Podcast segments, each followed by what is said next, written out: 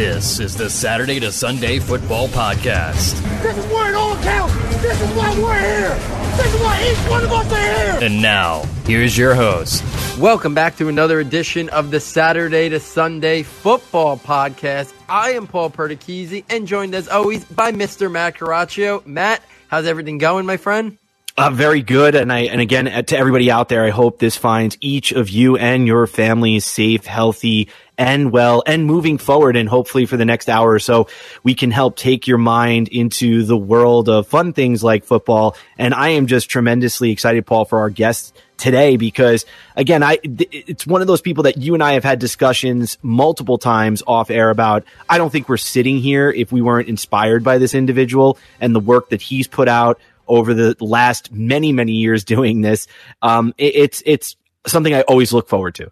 Absolutely. And as Matt alluded to, we are privileged to be joined once again by special guest this evening, Mr. Sigmund Bloom. Sigmund, welcome back to the Saturday to Sunday football podcast. It's always good to be back. And I love doing the show with the two of y'all because from the moment that I discovered y'all's work, I knew that the core of it was just a love of the work and a love of the game and a love of just having your mind spark and, and learn things and engage with the world, which I think is just a reflection of probably how y'all live your lives. So this is always something I look forward to. Absolutely. And we, we are always so excited to have you on. We joked with Waldman on our last episode that he joined us with that I think, you know, you and him, I think are jockeying at the top of the standings for most guest appearances on Saturday to Sunday over the years. And I think whoever happens to come on first takes the lead, then the other person ties up and it goes back and forth. And, and we're just so excited that every year we get to do this usually almost two times a year, pre-draft, post-draft with both of you. Uh, it's something that we definitely truly cherish and enjoy because it's such, fu- we go so deep in, in this, this conversations that we have are not the, the same old norm conversations that I think are always going on. And that's something I know Matt and I, you know, greatly appreciate it. So, so let's get this right into some prospect talk. Let's, Yes. let's enjoy the distraction from everything going on in, in the real world right now. Let's start at the running back position because I think this year, way more excitement level at the running back position than last year. And I know, you know, the there seems to be a little bit of a disconnect between draft Twitter, fantasy Twitter, whatever you want to call it, Mhm. and the NFL. Draft Twitter, fantasy Twitter seem the consensus seems to be on Jonathan Taylor as the top running back in this class.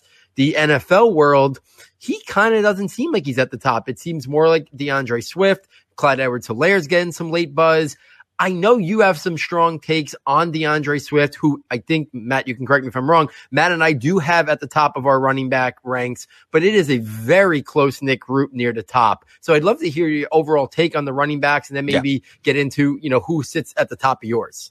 Right. And I think that where we have all kind of coalesced is a, agreeing on at least a top five. The order of the top five changes. And, you know, Zach Moss is in there, but I mm. think we can have a side discussion on him. But yeah, it's Swift, it's Dobbins, it's Edwards Helaire, it's Taylor, and Cam Akers. And I think that the interesting thing about Taylor, Taylor's a real easy, straightforward evaluation, right? I mean, there's not much to evaluating Taylor. I mean, he's got excellent vision, power, the long speed, but he's not for every team because he's questionable in terms of his contribution to the passing game, which, as we've been watching the NFL, that becomes, you know, Christian McCaffrey just gets a big contract, right? Uh, it's a bigger part of, of the value of a running back, right? I mean, it's just like um, defensive tackles that can take up two blockers and stuff the run, but can't generate pass rush. How do you value that player? Now, I'm not. It's not that um, striking because Taylor can still affect a game more than a run stuffing defensive tackle, but there's a hole in his game. Some of it's an unknown hole. I mean, he, he's showing some acumen for um, run, uh, receiving. As Matt Waldman pointed out, if he would just treat blitzers the way he treats oncoming tacklers, we wouldn't have a question about his pass blocking. But I think that he's not for every team, right? He's for a Tennessee. He's for a Seattle. You know, he's for these downhill running teams that are really built around their running back. I actually have still have Taylor second in fantasy terms because we've seen as long as he gets drafted to a team that is aligned with his strengths, even if he doesn't contribute much as a passing down back, we've seen what Derrick Henry can do when everything gets lined up. I have Edwards Helaire first from a fantasy perspective, and I think he may be first from an NFL perspective, just because of how well he fits in current spread offenses. And he's a good runner. He's not a liability as a runner. He's got excellent contact balance, good enough long. I mean, sorry, good enough initial burst. Maybe he doesn't have long speed, but that's the most overrated thing in a running back because we're transitioning from Taylor to Edwards Helaire. Um, Dobbins is another guy that's. Got, I mean, he's going to be. He's excellent at getting all those little extra yards, you know, and he's kind of fluid and flexible in a way, maybe reminiscent of, say, like uh, Arian Foster. Um, he's and he's a three down back. What's exciting about this class is, other than Taylor, these guys are three down backs. Akers is a three down back, and Akers has a ceiling to match all of them. And I just love um, the intensity of Akers' cuts and his ability to burst through the hole and the way that he um, is, you know, again, the pass blocking. He can run routes too, like Edward Helaire. He, you can split him out, detach from the formation. He can run routes. The reason I'm a little lower on Swift is I just don't necessarily see that calling card, although he does have a lot of strengths. You know, he's really good around about low contact. He does have a second gear. He's a good receiver, although I don't know that I, he will translate as a route runner the way that Edwards Helaire or uh, Akers might. Um, you know, so he's not truly a power back, although he's got good size. Uh, so that's why I would put Swift fifth, but he's going to be drafted to be the guy for his team. And I think there's a distinct drop off after that. And it's going to be really interesting to see. We probably won't see a running back go in the first round, but we may see a run in the second round. And there probably will be a team or two that we don't expect that takes one of these top five. Well, I, I, think all those points are great. And you know what? Some of the things that stand out that you mentioned is going back to what you stated about Jonathan Taylor. I mean, it's not in any way devaluing who he is as a player. I think that you're looking for that versatility and it's hard to bet on what you haven't seen in its totality. I mean, we've seen him be able to do things outstandingly on interior runs, outside runs, but in terms of the, the way he's been leveraged hasn't been the same as compared to all the other backs in this particular class. And, you know, talking about Clyde Edwards Helaire, going back to him, I mean, I am, I, I have been a fanboy of him since probably his spring season of his sophomore year. I mean, he had a, just a fantastic run of film. Um, he didn't see the usage that, um, we would have seen that we've seen now, but he had just a fantastic run of film. And I think that one thing that you brought about, uh, in your analysis that I really appreciate is the recognition that you know managing collisions isn't necessarily always the same for every player. Every player has their own unique kind of toolbox of effectivities, whether that's extremely great acceleration, outstanding, uh, you know, dynamic stability or contact balance or just an outstanding uh, ability to absorb contact and be able to power through it because of a strong lower body. It, it's not always the same for every player. And I, and I, and I love how you kind of distinguish between all these players in terms of who they are differently while still maintaining the idea that we do have to make choices. We do have to kind of put some semblance of a of a ranking. And it seems to me, and correct me if I'm wrong, Sig, but yeah. but it seems to me that you really kind of were valuing um, a little bit of that skill in saying, "Hey, you know, I want the guy that can do the most." Obviously, that's guy that's most versatile. That's pretty much what I'm saying. But but you don't ignore skill within one area as being singularly valuable as well. Hence the Jonathan Taylor discussion. You know, I think Jonathan Taylor is probably the best interior runner in this class, and I don't even think it's close, to be honest with you. Right. And I think that that means that, like you said, there are there are environments, teams, ecosystems that work where he's just going to thrive. And I love that versatility that you brought to that analysis. So my only question is, as, as we kind of, uh, as we kind of like maybe move to some other players or talk yeah. about this class a little bit more in depth is, is that if you had to kind of, if you had to say which player, and this is a, a question that I've been thinking about uh, this season, and Paul and I have asked it to several analysts, is there a player at the running back position that you think almost like a quarterback can bring about a change of mm-hmm. identity in a team. Do you think that these running backs, is there a running back here that could end up being a signature player for a team's rebuilding plos- process, thinking like Miami or something to that effect? Do you see a player like that that will become the spine of that new organization or that identity for that new organization? Taylor fits that description, right? And it may not be wise. I mean, it's worked out for Tennessee when they finally got the quarterback and the offensive coordinator. So you have to always have alignment. So I could definitely see Taylor, especially if you see Taylor go in the first round, right? So here's an interesting scenario. Like Taylor goes to the Patriots in the first round, right? And, Belichick starts getting all these maulers and you know, it, it's just a, you know, they draft like Jake Fromm or something later on, like a structured quarterback who just runs the plays as they're designed and things like that. So you could definitely see that. Um, Edwards Helaire isn't necessarily going to change the direction of a team, but he might give a great indication of the direction of a team. I keep seeing him matched up with the Steelers. That makes me excited. That makes yeah. me really excited. Um, the, you know, the Steelers are a really interesting team to think about taking a running back in the second round. So I think the, because they're kind of opposite ends of the spectrum, uh, where their hot zones are and the kind of offense they would work in.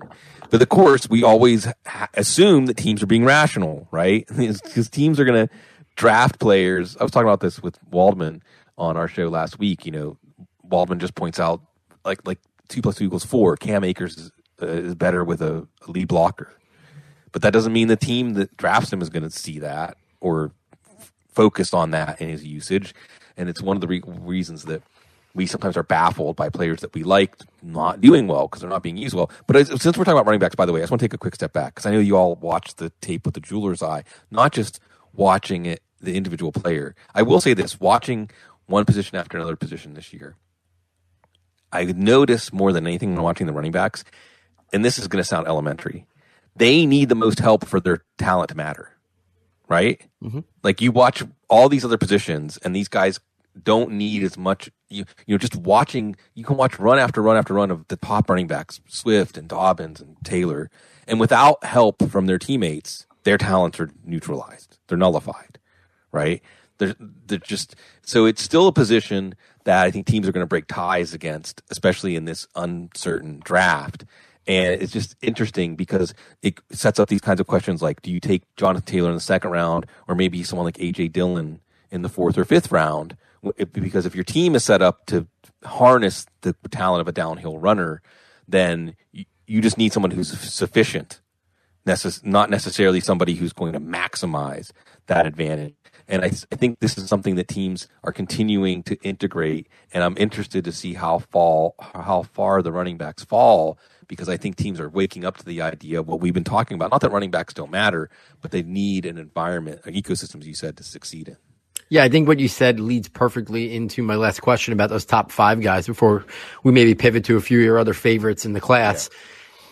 I don't remember a year. I guess you could make the case maybe the Leonard, uh, the the Leonard Fournette, Christian McCaffrey, Joe Mixon, and Dalvin Cook year. But even that year, there was four.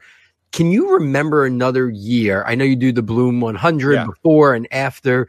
That I've been on record as saying I could see any order post draft of those rankings if you're talking about a dynasty fantasy draft or dynasty rookie draft compared to your pre-draft rankings. Right. Do you agree? Like, there's no Saquon Barkley. Saquon Barkley, right. we all knew. I mean, I guess if he landed in a horrific situation and Nick Chubb landed in the perfect, maybe that year, but more times than not, like Saquon Barkley was going to be the first running back taken. Ezekiel Elliott, first running back taken. I think you can make the case any of the five based on landing spots, it can be rearranged. Do you you kind of see that scenario? Yeah, absolutely. And I think also we're going to look at the environment as something you know that either will help them underachieve or overachieve. You know, a class that comes to mind uh, it, when you say this, Paul, is the 2013 class because Giovani Bernard. There's no running backs in the first round. Um, Giovani Bernard was actually the first running back off of the board. But if you look through the second round, Le'Veon Bell went in the second round. Eddie Lacy went in the second round. Christine Michael went in the second round. Montee Ball went in the second round. And I remember, you guys remember Jonathan Franklin? I love Jonathan Franklin. I love because they doubled up. Knile Davis went in the late third round. A lot of people loved Knile Davis, and even when we were doing rookie drafts, some people were taking Ball as the first rookie running back because of that Denver connection. Some people were taking Le'Veon Bell because they liked him. Some people were taking Johnny Bernard you know, because he was the first running back off of the board. And I think that that's the class that came to mind when you gave that description. Well, you know what, and, and I'm gonna kind of just leave this thought out there to kind of linger in this space of ecosystems and whatnot.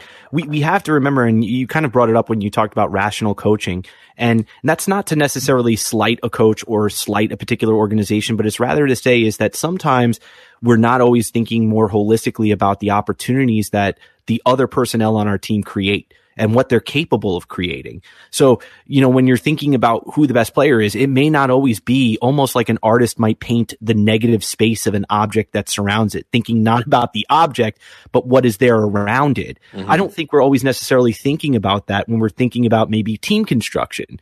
You know, these, the, these players on my team have strengths and weaknesses that create certain opportunities. How can we begin to exploit those opportunities and what player can we bring in that was best suited to exploit those opportunities. And I, and I think that that's, that is like, I, I, that is very, yes, it makes sense when we say it, but I, I don't know when you talk about the, you know, socioeconomic pressures of having your job on the line all the time, right. wins and losses, if that's always the kind of methodology that they want to take, because it's like, I got to be able to explain it. So I mean, yep. it's it's fascinating. It's it's fascinating. So Paul, I know Paul, you had a couple things that you wanted to go forward with. So I just wanted to leave that out there because I do think that there's a lot of merit when you start thinking about the success of a player. You think from the team to the player, and not from the player to the team. Yeah, absolutely. I think that's that's really interesting points there that you brought up. And and last running back question for you, Sig. Yeah. Who would be some of your guys that not necessarily maybe next in your rankings because I, I don't know if the consensus I know the consensus out there for most people. A lot of people have Zach Moss next or AJ Dillon, sure. Darrynton Evans. Who are some of your guys at the running back position? You know, maybe you know maybe they're mm-hmm. next up in your actual ranking order, but or maybe they're guys that you're just a little bit higher on than the consensus. Are there a couple other guys that you're really intrigued by that you think if they land in the right situation, most likely on day three? I think the rest of the guys we're talking about, maybe somebody sneaks in late round three, but is there anybody else that you really have your eye on in terms of where they land that you can really have your uh, interest peaked? Yeah, absolutely. And I think I'll start off by bringing up, and I'm not bringing up these guys as my guys, but I'm bringing up, and I really because the draft's almost here. Yeah, it's like nine days away. And I love thinking of these things in terms of either or. And I think the good teams are thinking of it in terms of either or. If we we can get this element in this round with this player, or perhaps a few rounds later, we might get a similar element. And I think of Anthony McFarland and Darrynton Evans as in the more visible home run backs. Maybe they're going to be third round picks. I mean, I think these could be your classic rookies that get reached for in dynasty rookie drafts because they go higher because they're speed backs. But even on McFarland's own team, I think Javon Leake might translate better. And I, th- I think that when I watch Javon Leake and Anthony McFarland, Anthony Mc, they're both really fast. Okay, they both have legitimate breakaway speed, but Anthony McFarland prefers to outrun everyone to the corner, which he was able to do easily, especially in the Big Ten. He was able to do that. Whereas Javon Leake, I like as a guy who more naturally takes a north south path, a more efficient path. And they and I see Javon Leake forcing guys to take bad angles, not just because of his speed, but because he's attacking a, he's seeing a crease and these guys just are too slow to turn and run and get him. Where Anthony McFarland is classically winning that foot race to the edge, and I just don't think that translates as well to the NFL. In that same vein, um, you have Darrynton Evans, the small school guy. I like Pete Guerriero out of Monmouth. And I think that uh, Waldman has brought up Phillip Lindsay as a name to uh, attach to him because you see some of the vision too. I think Guerrero can have a similar impact to Evans. And then another name that I think is really obs- more obscure in this class in terms of the big play running back is Reggie Corbin out of Illinois. And he has the combination of that juice in his lateral agility, small area quicks, and he has some long speed. So I like these guys as players that you mix in five, seven plays a game, maybe. You remember Antone Smith, what he did that one year with the Falcons. I like these guys not so much for fantasy, but for a team taking them on the sixth round, seventh round, and getting a, those game breaking plays if they set them up right. Yeah, we've been talking about Corbin since the summer, and I'm not sure why no one's talking about. I don't know. it's it's fascinating to me. Like I, I actually really, forgot until you said it again. like me and Paul are like sitting here going, like, you're like, yeah, yeah. Like, like uh, we really liked him in the summer, and I you watch it down, and if you're just checking off boxes of traits, like there's one after another that you really like. He doesn't seem to be getting much attention, so I hope no. for his sakes he ends up on a good practice squad. He's gonna. Be, I would I would be stunned at this point if he's drafted, just because the the the zero amount of, of talking about him. But he's gonna be one of those guys that I'm very intrigued to see where he lands. And I think if I remember correctly, the practice squads are expanding, so yeah. I, I think he'll have a better opportunity to stick around. And I hope one day he sees an opportunity because there's a lot I like about him. Matt, thoughts on on Pip on either Corbin and then maybe take this to wide receivers? No, I mean you just captured the joy that I just had in that moment in that one statement. So I mean I can't really add anything to that spectacular monologue you just put on. But I will say this though, and it's something interesting to, to put out there into the industry. I mean, also as as our let's say our fantasy base of players continues to replenish with new uh, new players um, there's also the players that i guess we could all call ourselves maybe veteran. We're starting to have deeper rosters. And as we start to have more and more deeper rosters, I think the players that you mentioned, Sigmund, honestly, I think they they kind of fall into that category of like when Boston Scott was traded to Philadelphia and what he did there. And these are the guys you need on the radar because if they go to a situation where they're getting you 10 points a game, well, then that's, that's valuable, especially when injuries can be inflicted. So, I mean, I think that from a, from a, from the fantasy standpoint, these players could have tremendous value more than they did in the past as we start to expand rosters, explore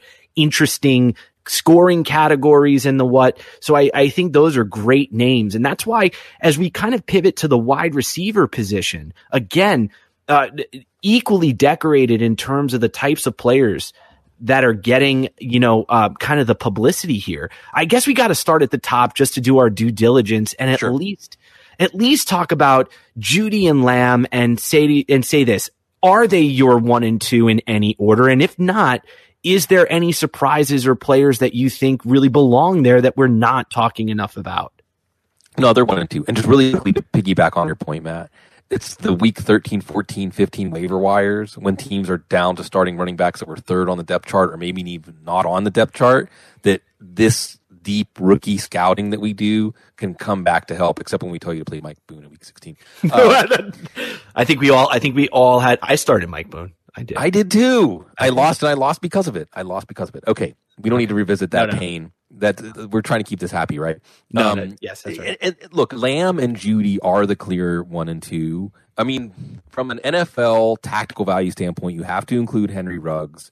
Uh, but we can start playing that game with Henry Ruggs that we did with McFarland and Evans, right? Well, you can take Henry Ruggs in the first round, or you could get Devin Duvernay in the third or fourth round, you know, something like that. Or if you want to dabble in some character issues like Jeff Thomas or something. But my point is, so I understand why a team might take Henry Ruggs over Jeudy or Lamb because the speed that Ruggs offers gives you very discrete tactical value that you can plug into. So we're talking about Jonathan Taylor, you know, and you could see a team like Philadelphia having him number one on their board or something like that. Anyway, Jeudy and Lamb are one and two because it's just so easy to, they're you're not squinting and saying, well, if this and if you can build on this and if you can coach up this, you're you see a fully formed, fully realized NFL wide receiver prospect, and seeing that at this point in their careers portends big things, right? Because they're not just trait based prospects, or they're not trait based prospects with one or two skills that you then build on. They have a trait skill marriage that's going to work, now, I have Lamb over Jeudy, and that's not to take anything away from Jeudy, but I just think Jeudy has a more limited application in the NFL.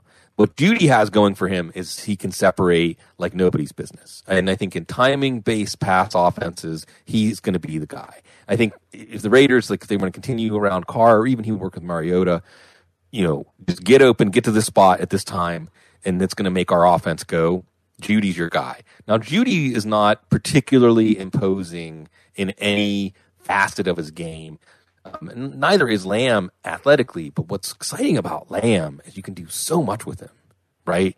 He's the best wide receiver in this class after the catch. I've made that comparison to like a World War II fighter pilot, right? Like, like he's going through this traffic like he's fearless and he finds paths through traffic I don't know how he even visualizes this. Lamb and Jeudy, another thing I want to um, draw a connection between the two of them, and I know you all are going to like this. I love players that are always playing with intent, right? Every move, this fits into your problem solving paradigm, Matt.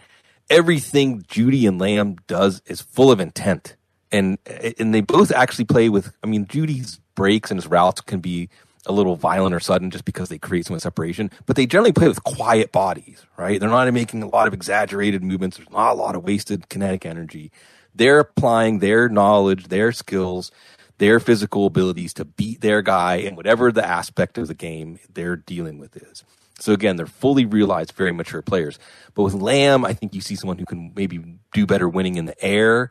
I think with Lamb, I see somebody who, even though his route running is kind of unorthodox, that he understands how to get in the head of his opponent in different ways than Jeudy. Jeudy's like like textbook, right? Like you, uh, Jeudy reminds me of evaluating DeAndre Hopkins when he was at Clemson, but Jeudy isn't the crazy high wire act up in the air that Hopkins is where it's just his ability to create separation is like every route stems the same and the defensive back is basically like a it's like a pitcher who can their changeup and their fastball or the arm motion is so indistinguishable that you're just reduced to guessing. That's what Jeudy does to his guys. Uh, but Lamb, I just see all these different little things that he can do, and I see a guy who can add value in lots of little ways. I, you know, I'm reminded of Hines Ward at times. I see a toughness, a ruggedness to his game. Where with Jeudy, I think where his value is going to come is separating and making the catch and, you know, contorting and making catches. But he's not necessarily going to add a lot after the catch. He's not going to be somebody who creates that surprise chunk play. He's just going to get open and catch it, get open and catch it, get open and catch it. And that to a certain offense might have more value. But for me, for fantasy especially, I'll take Lamb. Well, I mean, I, I, know that you you brought up that that idea of the moving with intent, and this is where I I say very clearly, I I really believe this is where we can begin to unpack, you know, the things that we say we we can't really see, well, you can begin to see because the mm-hmm. movement is the answer. The answer is what they're doing. It's right. not anything more decorated than that. What are they thinking? Well, you're watching them move. That's what they're thinking. So, I mean, and I think when, when you come to that, I mean, I was asked recently, um, you know, who I thought the best mover in the class was. Like, who did I think could move the best or who did I think was most coupled to kind of the moment out of every player? And, and I was hard pressed to move past Jeudy.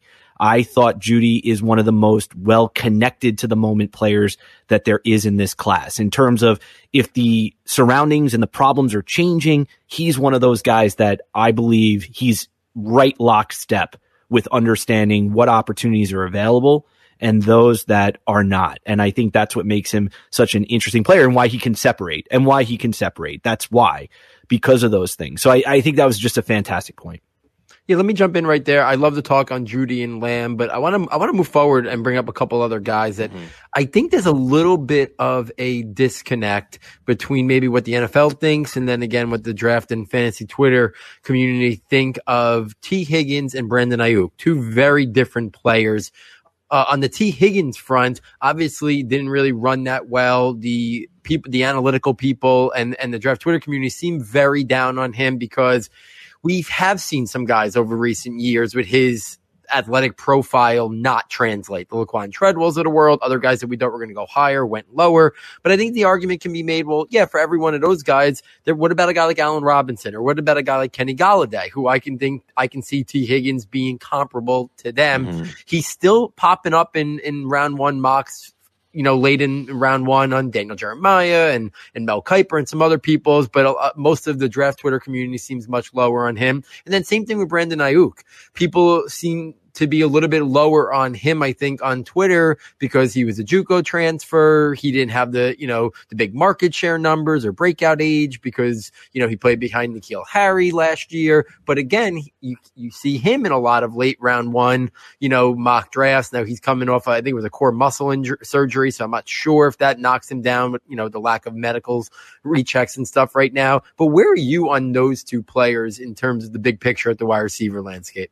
Yeah, just really quickly to add a little postscript to your point, Matt. I will say Jeudy, uh, when your idea of Jeudy in connection to the moment, it, that he and this is something that I think we have a long way to go as evaluators, as having a column in our wide receiver evaluations in playing outside of structure. We have a massive column for that for quarterbacks, but we don't spend as much time on that for wide receivers. And Jeudy really was in tune with with the action around him to be the most effective in most effective, not most effective in this class. Okay, Higgins and Higgins, you know, you don't you feel like Higgins like ten years ago would have been an easy first round pick? right? Like the taste the NFL had in wide receivers back then, because he's long and he has enough speed. See, when we talk about these tall, long receivers, we don't necessarily talk about how high their high end speed is. If it's just enough, like four or five, four even you know four five five, for their to combine with their size to be a headache for cornerbacks. And Higgins has that, and he has some acceleration. You know, he does. He isn't a one speed. This is why I didn't like Arcega-Whiteside last year because Higgins is not a one speed receiver. You know, he has some acceleration off the line and he has some extra acceleration. I think that he does okay with his releases. I love when I see a receiver have his hands and feet work in synchronicity uh, with his release, and I see some of that with Higgins because he's gonna have to be an outside receiver. The thing that you love about Higgins is, and he also for a big receiver is fluid. You know, he's not as linear as some of the other big receivers, say like Bryan Edwards, who I think is a more linear athlete uh, in a big frame with maybe about the same straight line speed. But Higgins' concentration and ability to pull in balls, um, it, his catch radius, like it's a concentration combined with catch radius that can just be breathtaking sometimes. But again, you've got to pair him up with the right quarterback, right? You put him with uh, uh, Aaron Rodgers. You put him with a quarterback who likes back shoulder throws, a quarterback who likes to make aspirational 50 50 throws. Higgins is going to pop. Um, and Aiyuk, I think, is different. And I think Aiyuk especially fits with a certain kind of receiver we have in the second tier.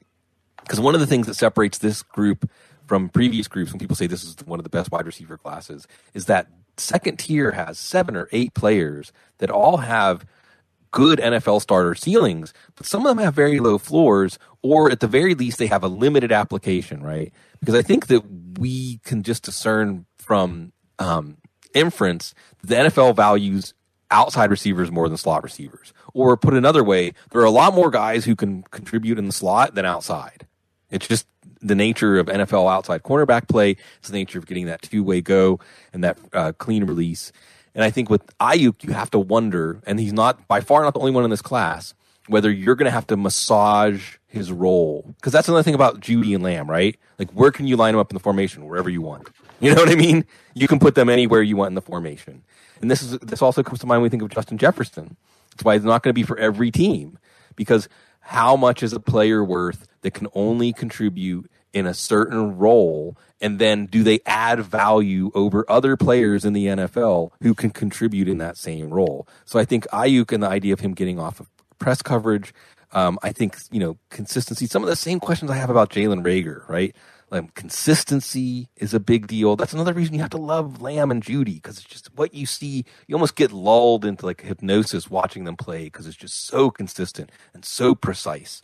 Um, and then when you don't see that, it stands out a little bit more. So I think in both cases, and in a case for all of these second tier receivers, it's just going to depend on where they land and whether they're used in a way that aligns with their strengths in terms of skills and allows their traits to add value. Yeah, and you know, eh, the thing that really intrigues me about the commentary that you just brought up is is one of the reasons why I'm just so you know profoundly adamant. And you know, you and I have had several discussions on the side about you know looking at you know players through this kind of lens of what they can do on the field, the problems they can solve, and whatnot. It's fascinating to me why we we kind of don't begin to work evaluations backwards from what is needed from the right. position and then let's go ahead and slot players in appropriately, as opposed to here are these players with these outstanding things, but whether or not these things will coalesce into being able to do anything on the NFL level is still yet to be seen. But if we, it, it almost makes me feel like I want to go back more this year as sort of like a, um, as sort of like a, an extra, extra professional development period for myself and really, and really begin to say, you know what? I want to go ahead and really look at the NFL game again and really start thinking more holistically about the positional problems that each of these guys is expected to solve and really kind of become that, making that more of the framework to work the evaluations moving forward. Cause you're right. How can you begin to tag somebody with everything when they haven't shown everything on the field in college in situations that are NFL representative. You, you, you can't. I mean, you just can't. You can't say Jalen Reagor is going to be able to do everything when he hasn't been confronted with everything. So how, how can we begin to say those things? And it's, listen, I know that we live in the world of having to make some, some level of prognostication, a little bit of some figuring it out and making some, you know, general thoughts, but it, it just, you, you kind of hit on the main point of why we have to begin to think more holistically in order to be able to tease out which players are going to be in front of whom. Yeah, it's like Bill Belichick said, it's hard to uh, scout college wide receivers. You know, I mean, but they, they for sure, Yeah, for I sure, mean, they're having some challenges. But I mean, you know, it's it's just difficult to know how it's it's it's really easy in college to take a guy like Laviska Shenault, right? Like just a big imposing mofo with the ball in his hands and and make him work in college. It's a lot harder to do that in the NFL. And I I do think what's interesting about this too, where you said Matt about going back and professional development and just looking at the NFL game again. I do think we're getting into Y'all remember when running back by committee hit like in the mid aughts and teams started segmenting the running back role, um, led by, you know, the Patriots, of course, and other teams, and segmenting out the role and saying instead of having one guy to do all of these things, we're going to have a handful of guys who have different discrete strengths. And even though there's this idea about tipping off plays and things like that, oh, when this running back's on the field, you know what's coming. It's better to ask a guy to do what he's good at. And I think we're seeing more of that in wide receivers. I think we're going to see more three wide sets, even four wide sets. And I think you're going to see if teams are rational about these players' hot zones and cold zones. Some of these players, especially for fantasy, because what do we care about the numbers, right? Really clicking in terms of numbers, um, but not every team is going to be like that. Yeah, for sure. And this wide receiver class, what makes it so fascinating is I think most have Jeudy and Lamb at the top. You, you know, Ruggs is such a unique element and wild card that he's near most people's top fives. We talked about some of the other guys. Same question we, we finished a running back group with before. Give me some names, whether they're day two guys or day three guys that really have your interest peaked. Well, maybe you're higher on them than some, but just some guys that, that, that really you've taken a liking to that could be in that massive group of guys that, you know, there's been Daniel Jeremiah and Mel Kiper Right. saying there could be 15 to 25. You know, I know I'm working on my draft projections notebook. I'm, I'm right now in that 15 to 16 range, I think, where I'm going to settle in in terms of guys who go in the first three rounds. Are there some other day two guys and maybe one or two day three guys that, that you are uh, pretty much maybe a bigger fan on than maybe Yeah. the most? I I like Devin Duvernay. Um, I mentioned him already. I like him better than KJ Hamler. You know, I mean, if I was looking for that kind of element added to my offense, I think he may be able to do a little bit more than KJ Hamler. Um, I like Quintez Cephas. I know that that's not that's so quick. Guys like Quintez Cephas and Jauan Jennings are interesting because they lack the NFL desired threshold for straight line speed at receiver, but all the things that you need in your game, right? So if you were to sell a story and say, well, if a four seven wide receiver is going to make it the NFL, he better do this, he better do this, he better do this. Jennings and Cephas do those things, so they're going to be really interesting. And you know, the other thing that I think the deep thinkers like us really love is that it's like a Rorschach inkblot test to see which teams take these guys. Like I, mm-hmm. I just want to know what team is going to look at Quintez Cephas and compare him to some of the other receivers who have more NFL ready physical traits and say we would rather have Cephas because of his game at the catch point and things like that. Um, you know, Van Jefferson comes to mind. I think people are warming to Van Jefferson. He's the discount Justin Jefferson. If you want what Justin Jefferson can do, but you don't get Justin Jefferson, take Van Jefferson. Um, getting a little bit later, I love Isaiah Coulter from Rhode Island. I mean, th- this reminds me like back when I started doing this 15 years ago, putting together Bloom 100 and just wanting like the more obscure the player was, the more I wanted to get to know their game. Right? Um, you love seeing that ceiling you love seeing that player. It's like, well, there's a few steps from here to there. So teams are going to be taking wide receivers like that in the second round. Coulter's going to be there on the third day, and I think that give it two or three years, he could be just as good as these guys. I probably brought up Jeff Thomas as a player that I know there's character issues and things like that, but what he offers in terms of vertical ability and speed and quickness, um, you know, some again, some of the the lunch pail guys, right? Kalija Lipscomb, Quartney Davis. I think these skill guys are interesting. And then on the other end of the spectrum, somebody like Darnell Mooney that you watch and you just see like oozing athleticism. I don't know if it's ever going to matter in the NFL, but I like taking that guy in the sixth or seventh round. Um, and I got to mention Tulane player because I'm down here in New Orleans.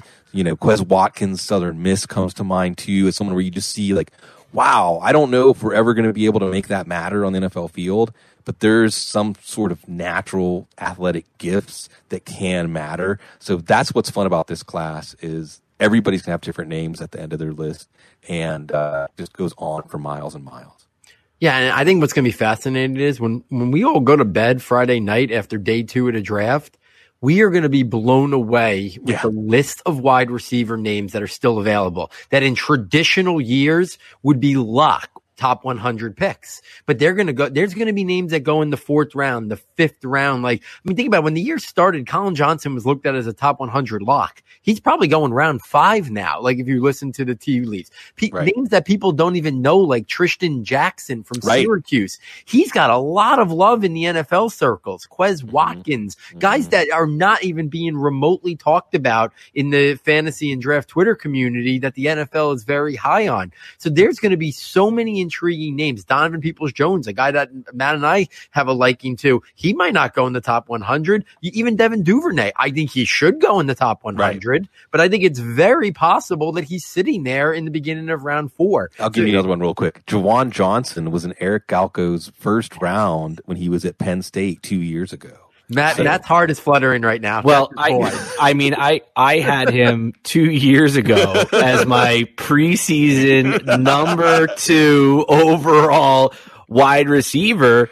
Um, he was number two overall wide receiver, and it, and again, it's just listen. His career is obviously his trajectory is totally, totally all over the place, and he'll never see the light of those rounds. But, but that just goes to show the depth, and it goes to show how interesting, how interested teams are to fill out that wide receiver depth chart. And to your point, uh, segment about the Rorschach test, I think this is now becoming more and more frequent where we're going to see sixth and seventh round or fifth round wide receivers that are potentially going to end up being fantasy rostered because they're looking for the ones that fit with their team.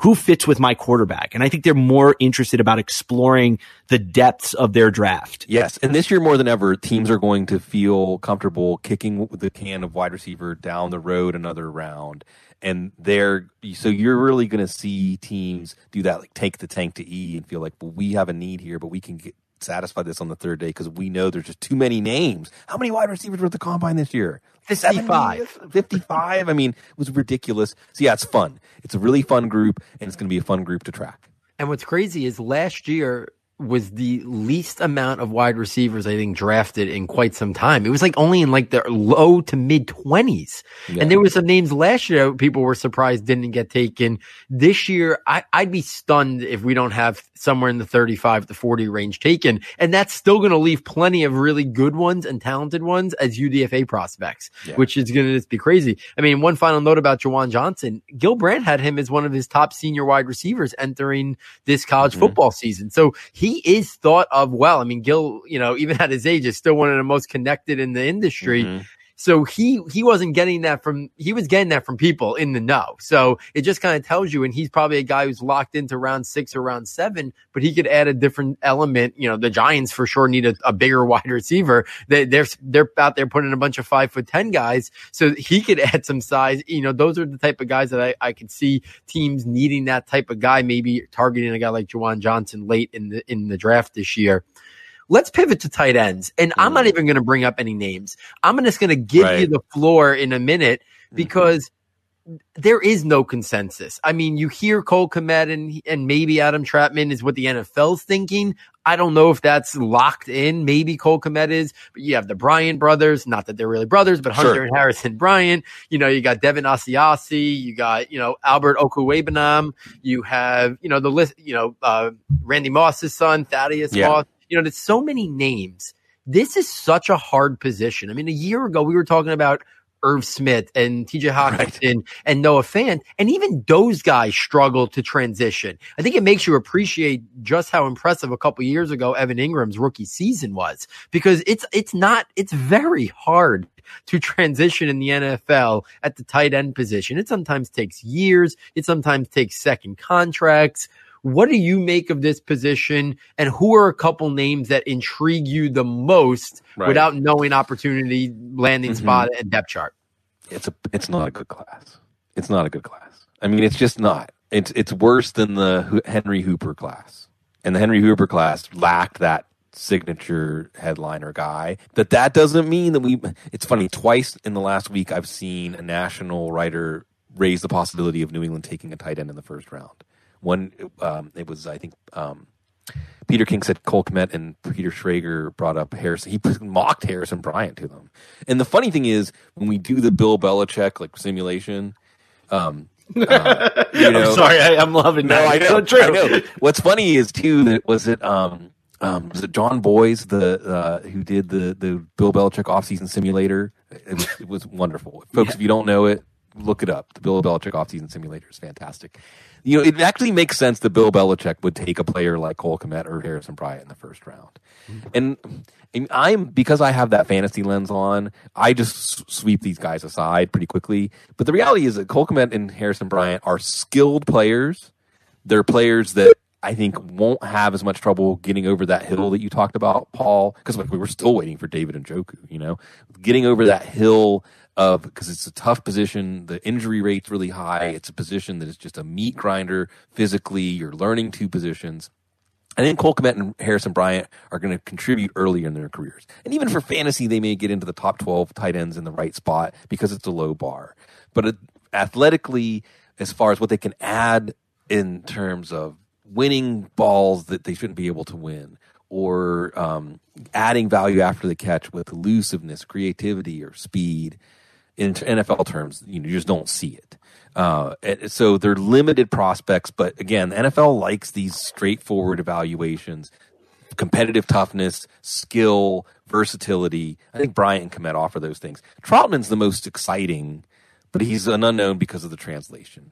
And you see the speed, you see the ability to win above the rim, you see some of those things, and you see him standing out, right? When you watch someone playing at Dayton, you want to see them really stand out. He does, but there's a long way from here to there in terms of his translation. Um, you brought up Alberto from Missouri, and this he's going to be an interesting one because, you know, athletically, the size speed combination, ooh. But we watch him play, and you think, mm, uh, you know, I don't know about the football player in there. It's like giving someone a sports car that you know is a 13 year old that hasn't even learned how to drive yet, or something. You know, where it's like, sure, car can pop out at 200 miles per hour, but is that going to matter?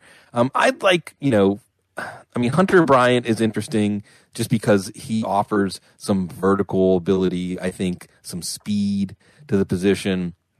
Bryson Hopkins, from a strictly receiving standpoint, out of Purdue, might be one of the more refined guys who can step in there. Devin Asiasi is probably the most intriguing in terms of you could see him flaming out. You see him head and shoulders from a fantasy productivity standpoint be the best guy in this class, right? Like he needs to land with the right position coach or maybe the right mentor, the right veteran who shows him, come on, pup. You know, this is you're on the with the big dogs now, and I'm going to show you how to become what you can really become. Now, whether it'll sink in for not or not is yet to be seen. But when you watch Asiasi, you just see a guy who is going to be a pro. He's he's he plays bigger than his size. He just is so imposing uh, after the catch. He's imposing at the catch point. He's athletic. He's a late bloomer. Um, he, you know, he doesn't offer much as a blocker. I think that he's not necessarily a player that I mean, again, like I could see him cut two years into his rookie contract, or I could see him being the most successful tight end in this class. But the reality is, there may not be, or I don't know if there, I don't think there will necessarily be an impact tight end from this class. But it doesn't mean the NFL won't take them as if they will be, right? Because tight end, they, everyone wants to run two tight ends. You're seeing guys like whatever Jesse James, Tyler Kroft. These guys are getting paid six million dollars. They're getting Austin Ekeler money, right? you know, it shows you positional value in NFL, where Jesse James and Austin Ekeler are getting the same average year per year on their contract. So you're going to see in fantasy rookie drafts because it's a second round tight end like Drew Sample, because it's a second round tight end or a third round tight end, people are going to throw draft picks after them in rookie drafts. But I just think that the whole class is going to get inflated because of the lack of supply, but no lack of demand. Yeah, and and the only point I'd add to that is is that you're 100% right and I think it has to do with that position being what it is, which is really a dual role on a team being both a blocker and a receiver and that has always been one of the biggest kind of mountains and obstacles for that player to make a connection at the next level. And for me, you know, I'm right there with you. I, I you know, coming out of high school, Cole Kmet and Asiasi were were guys that were r- rather highly regarded, and they just you know kind of went to teams specifically with Devin. You know, went to a team where it didn't it didn't really materialize until later. And then with Cole, it was is he going to play baseball? Is he going to play? Is he going to play football? And was that going to happen? Um, but those players offer intrigue because the fact that they look like they're ready to step in and be able to compete in both uh, both roles that'll be asked of them at the next level. I'm telling you right now, and I'm I'm going to throw my my late round rookie money on um, the the I guess the boom or bust potential of the player that you mentioned earlier, which is Albert Okwuegbunam. Yeah. I mean, I like you said, I mean, if he ends up being, I mean, we're already talking about Chase Claypool, and he might be a tight end. And if Chase Claypool goes in as well, tight end, what do you think? What do you think, Singman? He goes yeah. in. What do you think? What do you think? He becomes a he becomes a tight end. He be, I'm yeah. thinking he's number one. I'm and Bob McGinn. Bob McGinn, who does his excellent Scout series, just released the first installment of. Everyone should know that Athletic is free. I don't know if it's not 90 days now because it was at the beginning of, of, quarantine. But you check out. I mean, Athletic's fantastic. All the work there is top notch, and he's doing his Scout series there. And they they listed Claypool as a tight end, and I think it makes sense. You know, we've already brought the name Evan Engram during the show. Chase Claypool can do an impression of Evan Engram. I think Juwan Johnson might be able to too. You know. Um, I know, I this is too much excitement for me know, in one show. I can't handle it. So if it's Chase Claypool, absolutely Chase. So I like Chase Claypool, the tight end, so much more than Chase Claypool, the wide receiver. Right? It's just as simple as thinking of what Chase Claypool's hot zones are, and are, is that going to be better against an NFL outside corner with length and speed, and a guy who knows how to thwart and reroute and just be a pain in the ass, or is it going to be better with a clean release from the slot lined up against a, a, linebacker who has to turn and run with him, or a safety who has to somehow summon up the ball skills and and ability at the catch point to be a formidable match for him? You know, I just think I watched Chase Claypool play, and I think NFL corners are going to know what to do with him.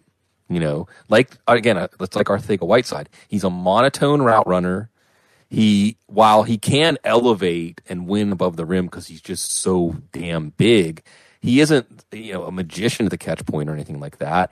And i just don't think there's much nuance to his game where they're like nfl corners good nfl outside corners are just going to know what to do with him and make him neutralized. But nfl linebackers and safeties are going to have a problem with him. So i think that it was real telling that mcginn put him as the number three tight end and i would have him as the number one tight end. And i think that I very when Chase Claypool's name gets announced, I'm going to be so interested what position they announce him at because that's going to be the difference between like number 20 in my rookie rankings and number 45. Yes, the fantasy community will be on the edge of their seats for that. The NFL community, not so much, but the fantasy yeah. community, and especially, yeah. especially the fantasy communities that do their rookie drafts right after the NFL draft, which yeah. there's a lot, there's a lot of people out there. Most of mine, yeah. Yeah. So that's going to be fascinating. And it'll be interesting to see how quickly, you know, whatever platform a lot of people use my fantasy league, how quickly they may update something if if the, he is announced as tight end, it will really change change the landscape. So as we close in here, we got about five ten minutes left. Sig, we got to mm-hmm. ask you about a quarterback. I have Sure. two questions that that I'd love to to hear your your take on.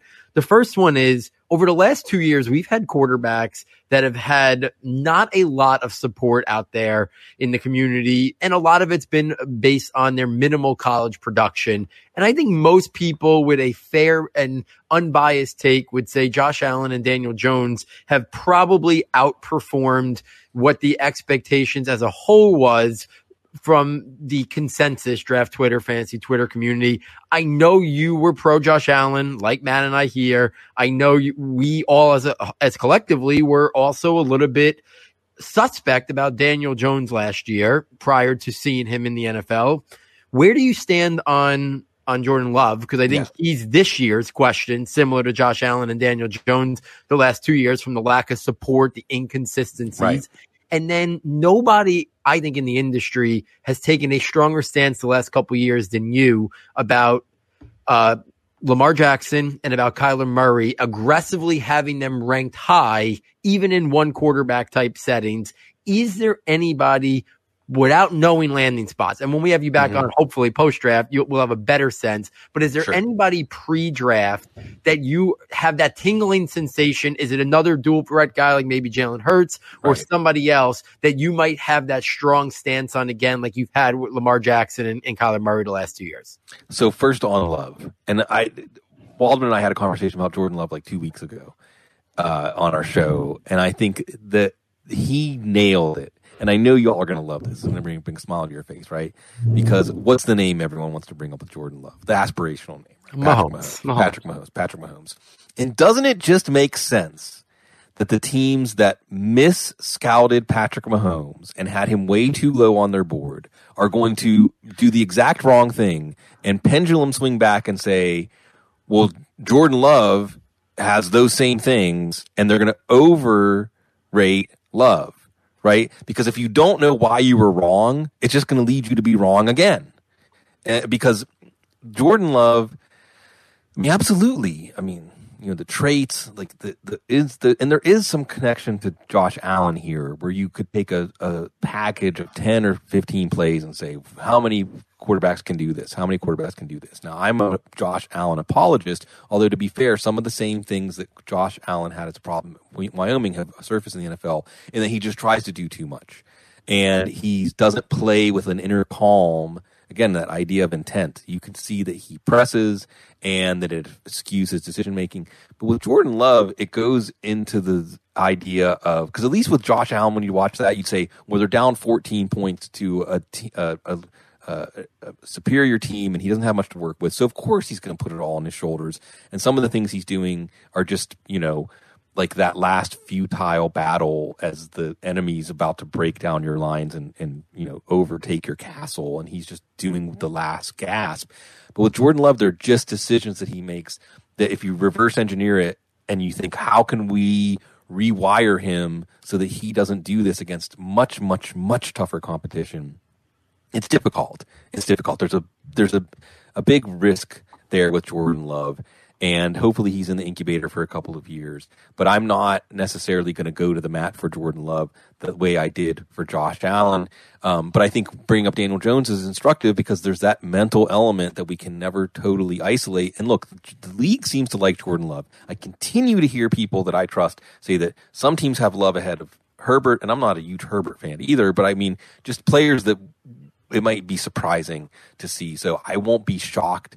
I think the range Ian Rapoport put was five to twenty-five, which means you know he could. Some teams could have him up there with Tua, depending on the medicals and so on.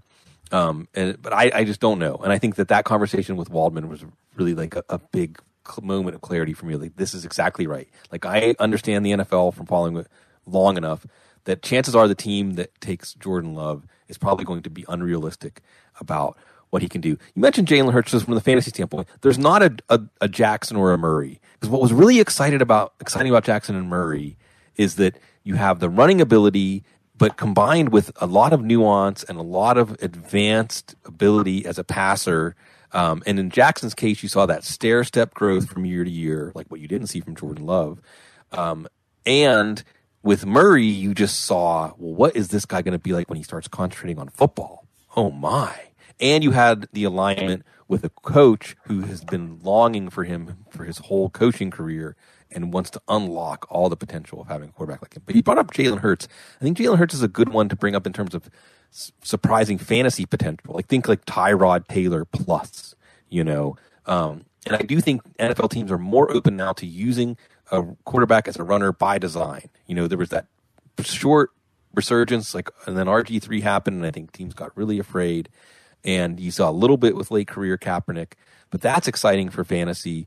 I think that that absolutely, you know, if Hurts lands again, I'm gonna bring up Pittsburgh, right? If Hurts lands somewhere where there's not a quarterback in place for 2021, he could easily be the best guy in the room a year or two from now and will be an instant quarterback. Not on the Jackson and Murray level, but he's not to he's to cost a fraction of what those guys cost. Yeah, and you know, just to to kind of tie in one last point, I think that you're right. I, I mean, I understand the limitations of, of Jordan Love, and I and I totally agree there are things to be skeptical of. And I also think there's a deeper story to Patrick Mahomes that I, I still think gets kind of glossed over, which is don't misunderstand how important Andy Reid was in this equation. Sure. Because unlocking a player who sees the field dramatically differently, a player who may be more on the move when they need to see the information kind of settle in and organize. Like my own son, for example, I, I, feel like he sees the world slightly vibrating at a low tone. So that's why, like, when he, to see the world better, he's got to move around a lot. But when he's moving, the world's calm and he can see right. with clarity. I don't think that can be overstated it, Andy Reid, I know for I know pretty pretty at least from what I can understand and gather from from information from others who have real knowledge of this. Andy Reid very much lets Patrick Mahomes do what he does. He's right. very much like, here's the play. Don't worry about reads. Just whatever you see. Right, and like McNabb, or yeah, this, Andy Reid was the coach that wanted to get Michael Vick out of prison. You know, I mean, right, right. So I mean, like the point is, is that like that is a unique kind of synergy all to itself. So if you're going to take Jordan Love, you really got to make sure that you have that type of expectation and understanding of who that player is in terms of their own unique movement, you know, footprint or thumbprint and who they are. And I, so I think that it depends where they go. And, and, and that's the cautionary tale and yet the exciting tale of the, of the comp to a Patrick Mahomes. Yeah, and I'll just say this, and and this would probably involve a little bit of a trade up. I I, I do think that Love offers some intriguing things, and then and warrants being a first round pick. I keep coming back to the Colts being the ideal landing spot. Yeah. Sit behind Rivers for a year or two. They right now and and probably for the foreseeable future have a really strong offensive line. He can, you know, he that would be the ideal spot. Frank Reich is, is known as a quarterback guru. He worked with Doug Pederson. Where did Doug Pederson come from to tie it all together? Andy Reid. So there, there's that synergy and they let, there. They let Wentz play right? Yeah. Like Carson Wentz would not be Carson Wentz in a highly structured system. The other thing that I want to add a little gasoline to your fire there, Paul, because I think you're absolutely on the right trail. When Ian Rapoport said number 25, team, you know, the NFL guys that throw out the stuff they uh, have are not throwing out random numbers or randomness. The 25th pick is Minnesota's second first round pick. Minnesota is not taking a quarterback. That could be there's some intel out there that that's the pick to shoot for if you want to trade back into the first to get a quarterback. Absolutely, and I think that is something. You know, I, I thought 13 was was going to be intriguing spot for Jordan Love, but, but Colts, and you can't blame them to give that pick up to get the DeForest. This Buckner. Is, we're not talking about DeForest Buckner, but isn't that like if you can get a DeForest Buckner and you have the money to pay him, why would you ever say no? I see people criticizing that trade. Like this is a war daddy in his prime, and they got money coming out of their pockets. That's a great trade for the Colts. It's a good trade for the 49ers. It's a great trade for the Colts. Sorry. Absolutely. No, no, it, it is spot on. I think I think people always seem to they people get very worrisome. I feel like when you got to trade and pay a guy, but some guys are worth it. Yeah. Some guys are worth it. DeForest Buckner, I don't know off top of my head, so I'm guessing. I can't imagine he's older than 24, 25. Yeah. Yeah. Like, I mean, come on, what are we, what are we talking about right here? So Sig, this was a blast. Always, Yeah. it's, it's always one of the quickest hours on the calendar for us. Please, again, thank you so much for coming on. I know Matt and I look forward to this every single year. I'm sure most of our followers are following you, most of our listeners, but please let the audience uh, know where they can follow you. If you guys are working on anything specific Yeah. you want to, you know, promote a little bit, go at it. Yeah, well, footballguys.com. It's still 100% football guys uh, there. And, you know, we've got our the Audible still going strong. Matt Waldman and I get together every Thursday night. Um, and we'll kind of open up for business again after the draft. That's the beginning of our heavy coverage, although we've been doing a lot of free stuff all off season that you can check out. But, you know, it's just this kind of conversation. Football guys. And I know that, you know, updating now, like 20 years later, maybe we could have been football people or something. But it's just that we love this stuff. Um, it's, it, you know, if our, when our brains go on screensaver, it goes to some picture of football. And we love all of these theoretical problems and the, the from the micro to the macro and they're always connected and it's always rippling up. It's always in motion. Um, and uh, i was doing a show yesterday just talking about how because it's unknowable that's what keeps us coming back because it's a puzzle that we can never solve i'm reminded of those mathematicians that spend their whole lives working on some equation just to move the ball down the field a little bit more, even though they know they can never score a touchdown. So I think you all, uh, much like us, because you do work from the heart that is uh, um, reflective of your values and where you're coming from, you've gathered an audience. If people are still listening to this right now, you know, if you haven't heard of Football Guys, it's not just for fantasy. We just love, we just revel in swimming around the, the world of football in our heads. And I love getting a chance to do with y'all. And I think that even if there is no fantasy football industry or football scouting, we'll continue to do this because we just enjoy each other's company and we enjoy the stimulating nature of, you know, you've been watching this, I've been watching this. What are you seeing? What informed that? Or what, can you step back and, and tell me what your overall theory is about this? I mean, this, this stuff for me, I mean, this is like catnip. Yeah, absolutely. Matt, final uh, parting thoughts on you? No, I think I think Sigmund encapsulated everything. That I mean, you just kind of basically explained the gravity, the the the, osmo, the almost cosmic gravity that you created for me and Paul as as people that were aspiring to get into the industry. I mean, at its philosophical and spiritual lens of this show, I mean, it's really that type of flavor and understanding of just talking about the things that light us up, putting the passion first and putting the enjoyment of the game first so that way everybody can enjoy. Absolutely. Uh, echo that again, Sig. Thank you so much. This this has been a blast. It, it truly is. It's a welcome distraction. I hope that's what everybody finds it. I can't believe the draft is so close now. It kind of snuck up on us. I think it's a little bit uh, a week earlier than almost usual. Free agency was a week later than usual, I think. And then with everything going on in our country, I, I feel like it's kind of you know even without all the pro days and, and the information out there, it's kind of kind of snuck up a little bit quicker than usual. So it's been a welcome distraction as was this podcast. Guys, if you're enjoying what Matt and I are doing, please get over to the website, ssfootball.com. Check out the premium content tab. We've been putting out snippets of our scouting notebook on Twitter every single day. Uh, remember, for $9.99, you get access to all four notebooks, the scouting notebook and the rankings notebook immediately. The scouting notebook has a, about 120 profiles. About 95 of them are from guys in this year's draft class, plus another 20 or 25 on guys that did not end up declaring. You get the rankings notebook. It has all our rankings, our tiers, our draft rankings. It'll have our dynasty rookie rankings post draft. And then still to come uh, later this week will be the release of the draft projections notebook where I have tabs for every player, offense and defense, a snapshot of about 400 players and what they, how they win in the order in which I expect it to go based on everything I'm hearing from the experts, the beat writers, all kind of put together in one easy to understand document. And then the end of the month, uh, Matt will be releasing the freshman notebook, which will give you intel on uh, many of the top incoming freshmen. It is the best way to support the show. Uh, and for $9.99, we hopefully you consider purchasing it. So on behalf of Matt, on behalf of our special guests, Sigmund Bloom, and our sound and tech engineer, David Nicano, and myself, thank you for joining us. And we look forward next time taking you from Saturday to Sunday.